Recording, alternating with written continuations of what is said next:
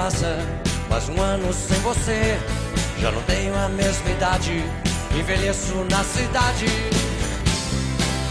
E estamos de volta com o BBcast, seu podcast de automobilismo e outras nerds.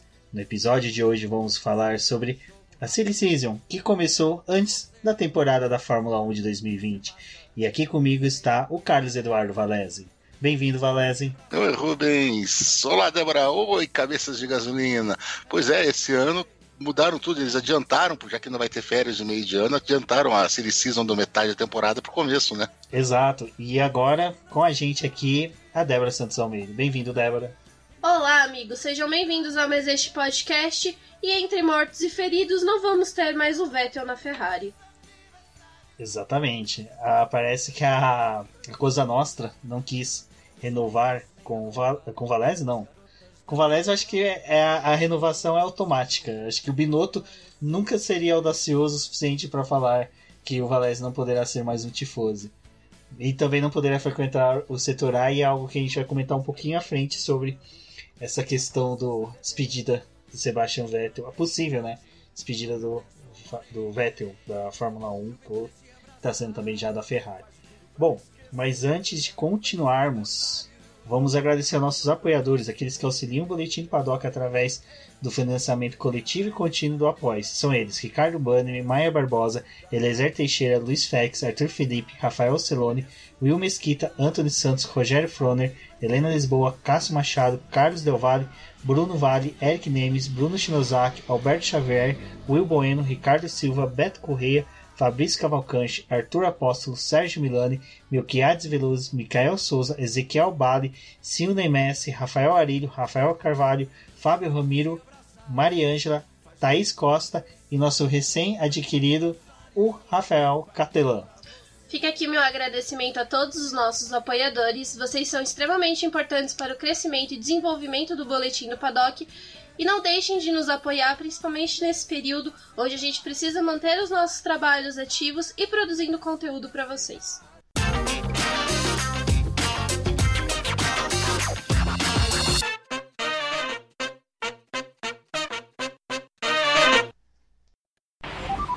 Bom, agora fiquem com o Will Mesquita do Papai Orange, que vai falar um pouco da visão dele aí dessas mudanças que nós tivemos após o fim do contrato, né? Não renovação do contrato do Sebastian Vettel com a Ferrari e no áudio que vamos ouvir agora do Will Mesquita, ele vai falar um pouquinho da visão dele da ida do Daniel Ricciardo para a McLaren e do Carlos Sainz para a Ferrari.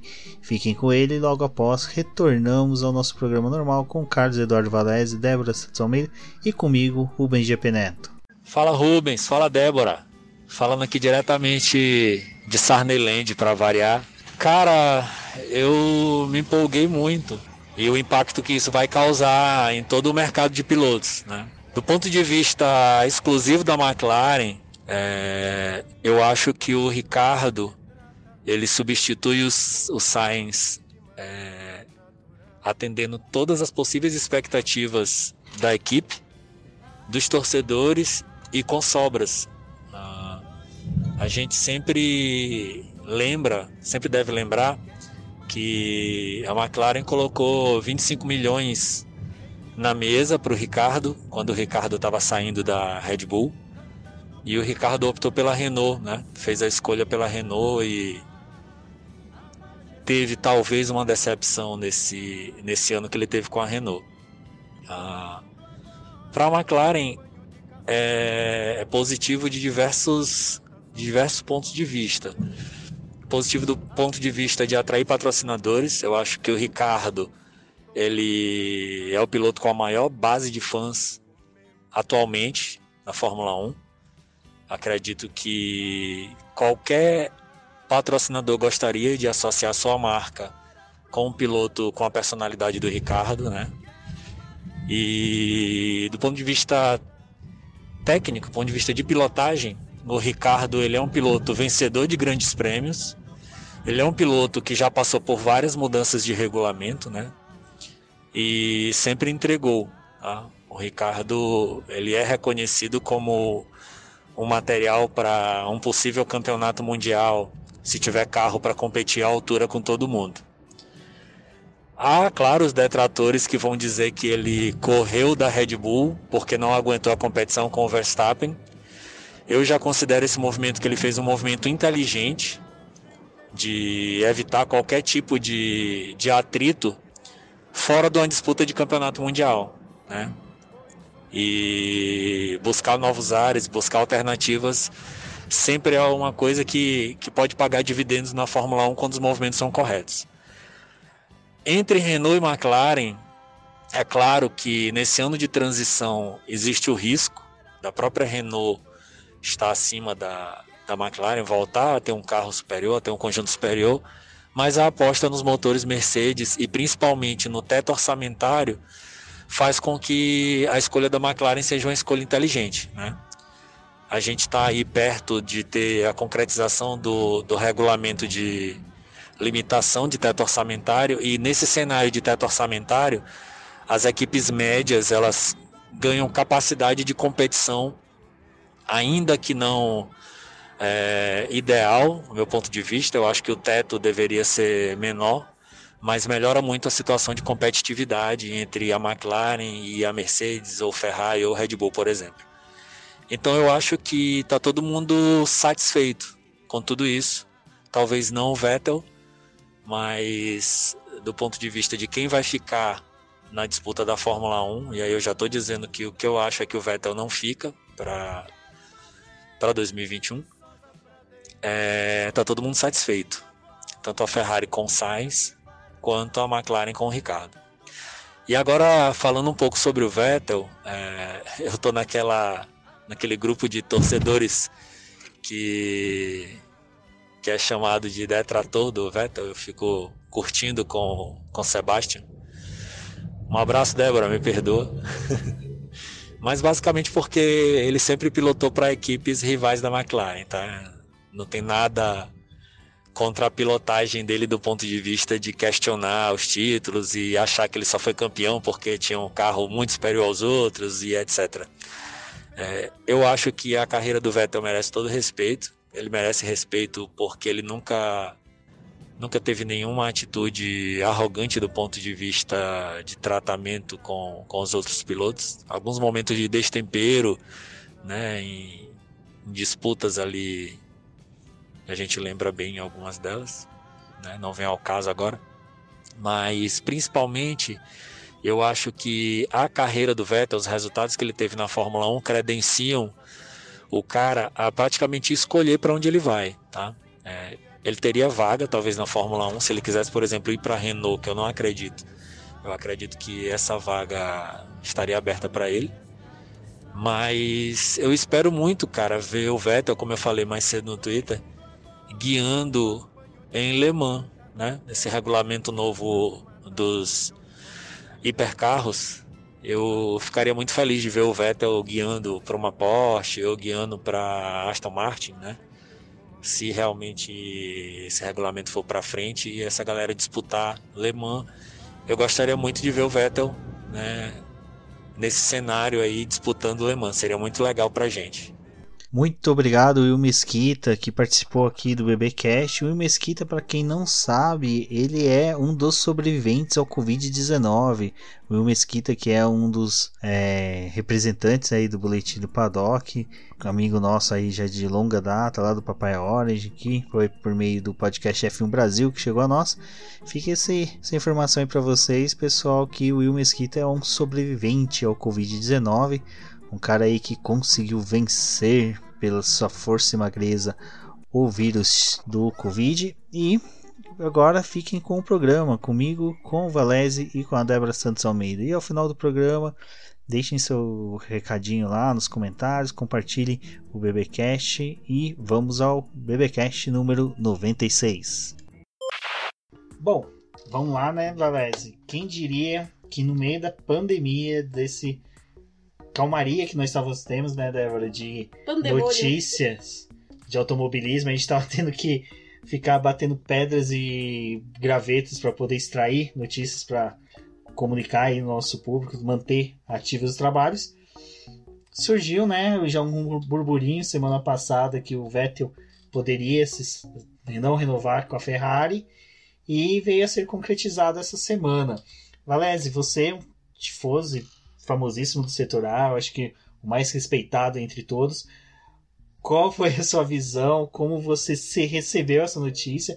Aí depois eu vou pedir para Débora também comentar como foi ela receber a notificação e já ter que fazer todos os trabalhos para poder fazer a publicação do boletim. Poxa, Rubens, uh, eu confesso que eu fiquei, eu fiquei um pouco triste, não pelo fim do relacionamento que que já era um pouco esperado, mas pelo fato do relacionamento não ter rendido os frutos que a gente esperava deles. Eu sempre fui um fã do Vettel, eu sempre gostei do estilo dele de pilotagem, eu sempre achei ele um excelente piloto. Eu digo isso desde os tempos que eles chinelavam a gente na, na com os carros do Newey lá na, na Red Bull. Só que com a Ferrari ele não deu certo. Sabe aquela, aquele relacionamento de duas pessoas que são muito legais, que são bem gente boa, só que juntas elas não conseguem dar certo. É o que aconteceu com o Vettel e com a Ferrari.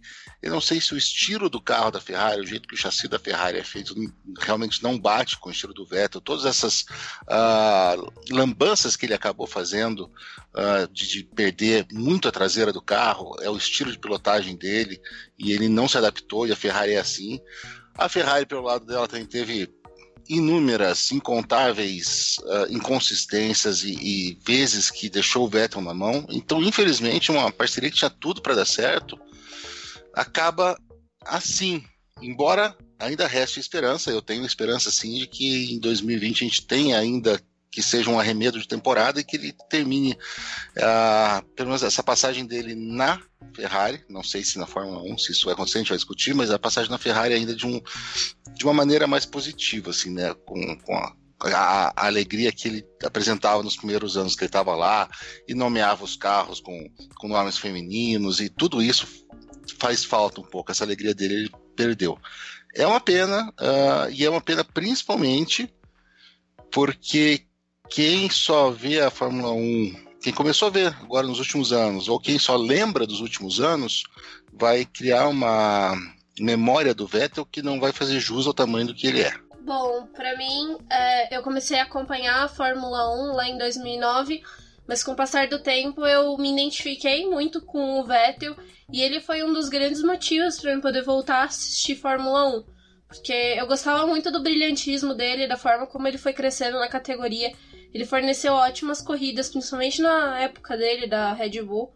Então era algo que me fazia ficar encantada e um pouco do resultado de trabalho, de coisa que eu faço hoje, de escrever, de ter o podcast, da gente debater sobre isso, é em parte porque eu conheci ele, porque eu voltei a acompanhar o automobilismo.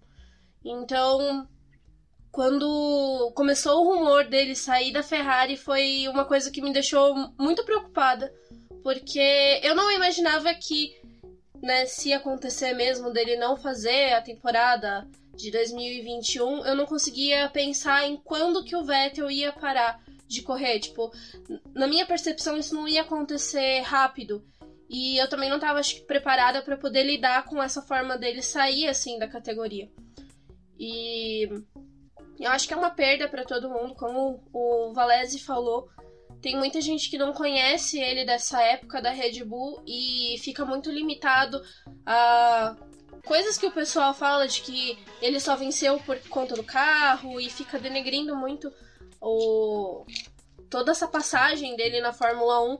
E se ele não obteve os resultados que eram esperados pela Ferrari ou por todo o público, em parte tem sim culpa dele, porque ele errou algumas vezes. Tem sim, mas também tem a parte da equipe. Se eles não conseguiram fornecer um carro ideal para o estilo de pilotagem dele, se eles não conseguiram dar os melhores recursos para ele, era impossível do cara conseguir os melhores resultados. A gente só tem o Lewis Hamilton hoje fazendo tudo que ele faz na Mercedes, porque ele tem uma equipe por trás que é muito forte que se, e acabou ficando sólida nesse período de tempo e todo esse trabalho que eles têm em volta, que é algo que a Ferrari não tem ainda.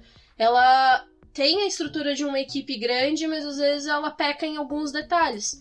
Então eu acho que não dá para poder você só culpar ou denegrir toda a passagem de um piloto na Fórmula 1 da forma que está acontecendo agora. É, exatamente, principalmente porque Sebastian Vettel chegou, né, na Ferrari em 2015. Já no ano de estreia dele, ele já conseguiu um terceiro lugar no campeonato. Já no GP da Malásia, ele conseguiu uma vitória que até hoje uma das, sim, das inúmeras vitórias que ele teve na Fórmula 1 é a que eu mais me recordo, porque foi emocionante ver a Ferrari voltar a vencer, o Sebastian Vettel voltar a vencer. Aí já foi aquele momento em que ele mostrou o quão geek, né, nerd ele é, e ele é tido como essa personalidade dentro do paddock, porque ele já soltou um grazie ragazzi, né, agradecendo os, os engenheiros italianos em italiano, um italiano bom, já comemorando, conversando com os, os mecânicos pelo rádio em italiano. Isso foi até legal, uma postagem que a Mariana Becker fez no Instagram dela. Eu vou colocar no post do podcast para quem quiser ler em que ela fala como o Vettel, a partir do momento que ele assinou o contrato com a Ferrari, ele focou nesse contrato. Ele, em menos de um ano, aprendeu a falar italiano perfeitamente.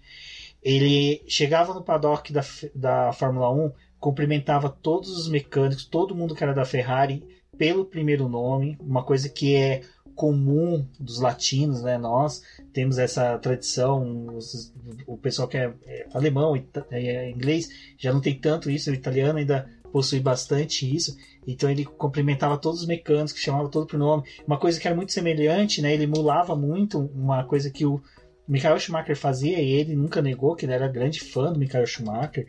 Uh, ele falava né, que ele gostava dos três Michaels, né? Então ele, o, Schumacher tinha também isso. o Vettel emulou muito bem e é, é como eu falei, ele chegou com o terceiro lugar num campeonato em que você já tinha Hamilton e Rosberg numa Mercedes que dominava totalmente a Fórmula 1. Então o terceiro lugar, tecnicamente, era o primeiro lugar dos, dos terráqueos, dos, desculpa, dos mortais, né? Porque o, não tinha como você bater de frente com uma Mercedes, é impossível. Só se você entrasse com um caminhão na pista para você bater de frente. Porque de resto era impossível bater com, caminhão, com os carros. E no segundo ano ele conseguiu um, um, quarto lugar em 2016, né? Já foi um campeonato pouco atípico que até o próprio Hamilton perdeu o título por Rosberg, então a gente já tem essa situação. Mas em 2017, 2018 ele foi vice-campeão. Ou seja, ele conseguiu colocar o carro dele entre as duas Mercedes, é um mérito imenso. Né? E a gente ali já tinha em 2017 2018 o Verstappen brilhando na Fórmula 1 de uma forma assim é, incontestável o brilhantismo dele. Tinha o Daniel Ricciardo também que já disputavam vitórias. E é difícil a gente esquecer nesse período que também teve a Red Bull ali tentando tirar ponto tanto da Ferrari quanto Tirava da Mercedes. mais da Ferrari, né, Valézia, nessa questão. Sim, era uma disputa direta entre eles, né? Entre Red Bull e Ferrari nessa época, como você falou. A Mercedes estava um, um passo largo à frente. O, o Binotto ele fez questão de dizer na, na nota que soltou sobre a, o final do contrato com o Vettel, que o Vettel tem 14 vitórias pela escuderia e é o terceiro piloto que mais venceu pela Ferrari. Isso não é pouca coisa. Uh, uh, piloto ser o terceiro que mais venceu pela equipe que está desde o primeiro Grande Prêmio ininterruptamente uh, disputando a Fórmula 1. Ele disputou pela Ferrari cinco anos, nem todo ano teve 20 corridas, mas vamos dizer assim, que ele disputou 90 e poucas coisas, ele ganhou uma a cada seis corridas com a Ferrari. Ele venceu, disputando contra as Mercedes. Ou seja, não é um cara que é se matar com a unha. Não é um pilotinho qualquer. Tem dois, três caras que têm o mesmo número ou mais, mais títulos que ele na história da Fórmula 1 só. Exato. É, uma coisa que eu falo muito é que teve pilotos que tiveram o mesmo carro e não conseguiram números tão expressivos que nem ele. A gente pode ver no próprio período dele lá na Red Bull, onde se o pessoal né, gosta muito de falar que, poxa, ele só venceu por conta do carro, mas Mark Webber tinha o mesmo carro que ele e não entregou as mesmas coisas. E hoje a gente tem o Bottas com o mesmo carro que o Hamilton e também não consegue entregar a mesma quantidade de coisas que o Hamilton faz. E foi legal uma coisa que o Valese falou da questão do carro, né? A Ferrari ela criou uma filosofia nos dois últimos carros que era dele ter um, a traseira um pouco mais solta. que é uma coisa que o, o Vettel nunca gostou. Ele é um piloto que gosta do carro da traseira sentada, né? Entanto que quem se recorda, na época do Adrian Newey, ele teve difusor soprado, ele teve todo um trabalho aerodinâmico que fazia com que o carro da Red Bull tivesse a traseira presa no chão.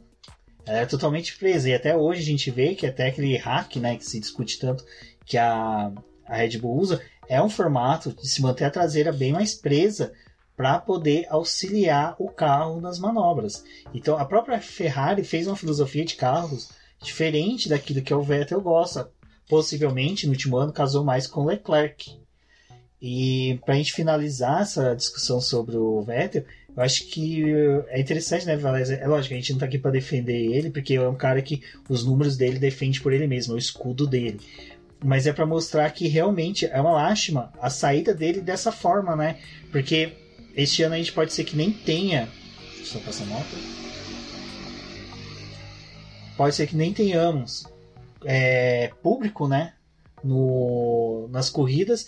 Então você imagina uma possível despedida de um tetracampeão sem a torcida próxima dele. Exatamente, perder, você falou, ó, é uma lástima, não, por seu, não só por seu Vettel, que é um cara legal e é um bom piloto, mas a Fórmula 1 que está completando 70 anos, está perdendo um tetracampeão. Uh, alguém que ganhou mais que 5% dos, dos títulos que já tiveram até hoje.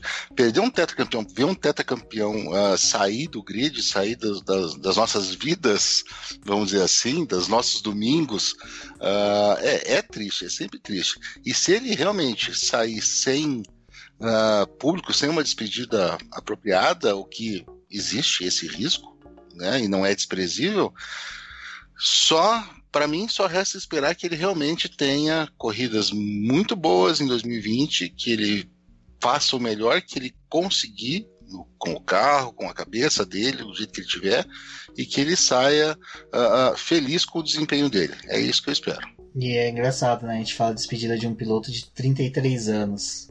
É, e é mais novo que o Hamilton, que tem uma perspectiva ainda de futuro, de futuro muito longo na Fórmula 1. É, eu acho que o triste é você saber que se tiver corrida, o público não vai conseguir, não vai conseguir se despedir dele. E isso é triste porque foi uma coisa que eu até coloquei no texto de hoje. É, o mesmo vale pro Raikkonen, a gente não sabe a situação que vai ser. E o Raikkonen é um dos pilotos que o pessoal lembra muito, que apesar da forma dele, né, de ser todo fechado e enfim, o pessoal curte muito ele.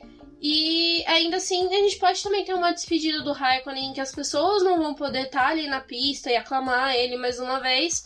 E acho que a dor vale para os dois. Ah, mas o Kimi daí, né, a gente vai sofrer mais do que ele.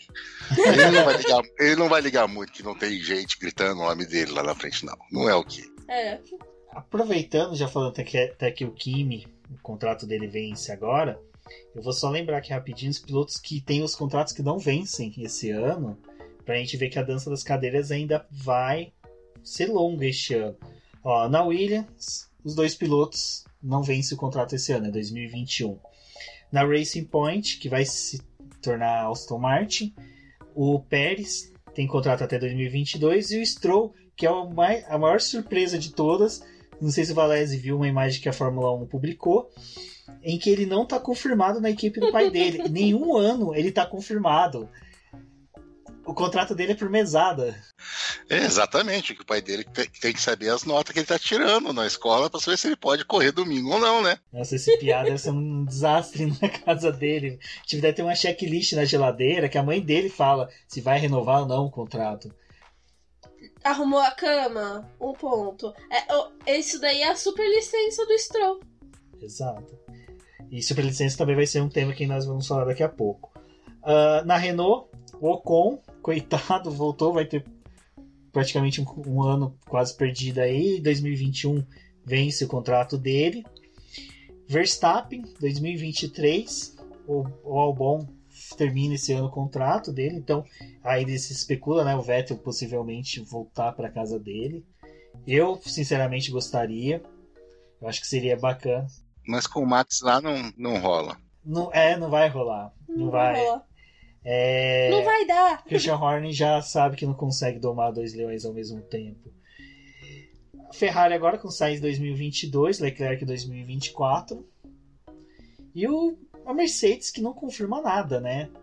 Hamilton e Bottas. E Toto Wolff. E Toto Wolff, né? Os três. Não, e nem a Mercedes nós sabemos se vai continuar. Né? A Mercedes não, não, não confia nem a permanência dela. Pois é. A Mercedes, o que se discute bastante é que eles preparariam a, a estrutura dela para ser repassada para outra equipe e forneceriam ainda motores, focariam no fornecimento de motores. Agradeço muito porque vai ter motor McLaren, quer dizer, vai ter um motor na McLaren. E não sei se o Valese acompanha a Fórmula E, eles já fizeram uma caminhada boa dos, dos funcionários dele para a equipe da Fórmula E, que diga de passagem dominou o começo do campeonato lá. A equipe mal chegou já dominou, inclusive até com Van Dorn. É, é eu acompanho pelo Boletim do Paddock, é um lugar muito bom para você acompanhar a Fórmula E. E agora que você estava falando, é engraçado, né? Às vezes quando a gente fala em voz alta, mas você falou a Mercedes venderia todas as instalações, forneceria motor, tem que vender para alguém que tem dinheiro. Daí você falou assim, o Lawrence Stroll não está confirmado ainda na, na, na, Racing Point. Daí você junta dois mais dois, talvez ele não esteja confirmado na Racing Point, porque o pai dele vai comprar a Mercedes. Ficaria com duas equipes, seria sensacional. E daí ele vai correr na Mercedes, junto com o Bottas. Aí ele vai manter o Bottas, porque o Lando Norris, que é um nome cotadíssimo, até mais do que o Ocon, o pessoal foca muito que o Ocon tem chance, mas hoje o Lando Norris é piloto Mercedes, ele não é mais McLaren. Ele mudou, ele virou casaca, o garotinho. Então, a gente olha, olha a Silicism que pode se desenhar daqui para frente. Kimi pode não renovar. E engraçado, aqui eu nem falei da Alfa Romeo. Eu pulei totalmente. Desculpa ter ignorado o Kimi e o Giovinazzi. Perdão, Débora, mas Giovinazzi também não está confirmado. Apesar que o Giovinazzi é o que eu comentei, o Valério tem a mesma visão que eu. Que por ele ter essa experiência na equipe, é uma equipe que vai precisar de um piloto experiente, porque provavelmente eu acredito que o Kimi não volta ano que vem. O, título, o recorde do Barrichello está preservado, de maior número de GPs.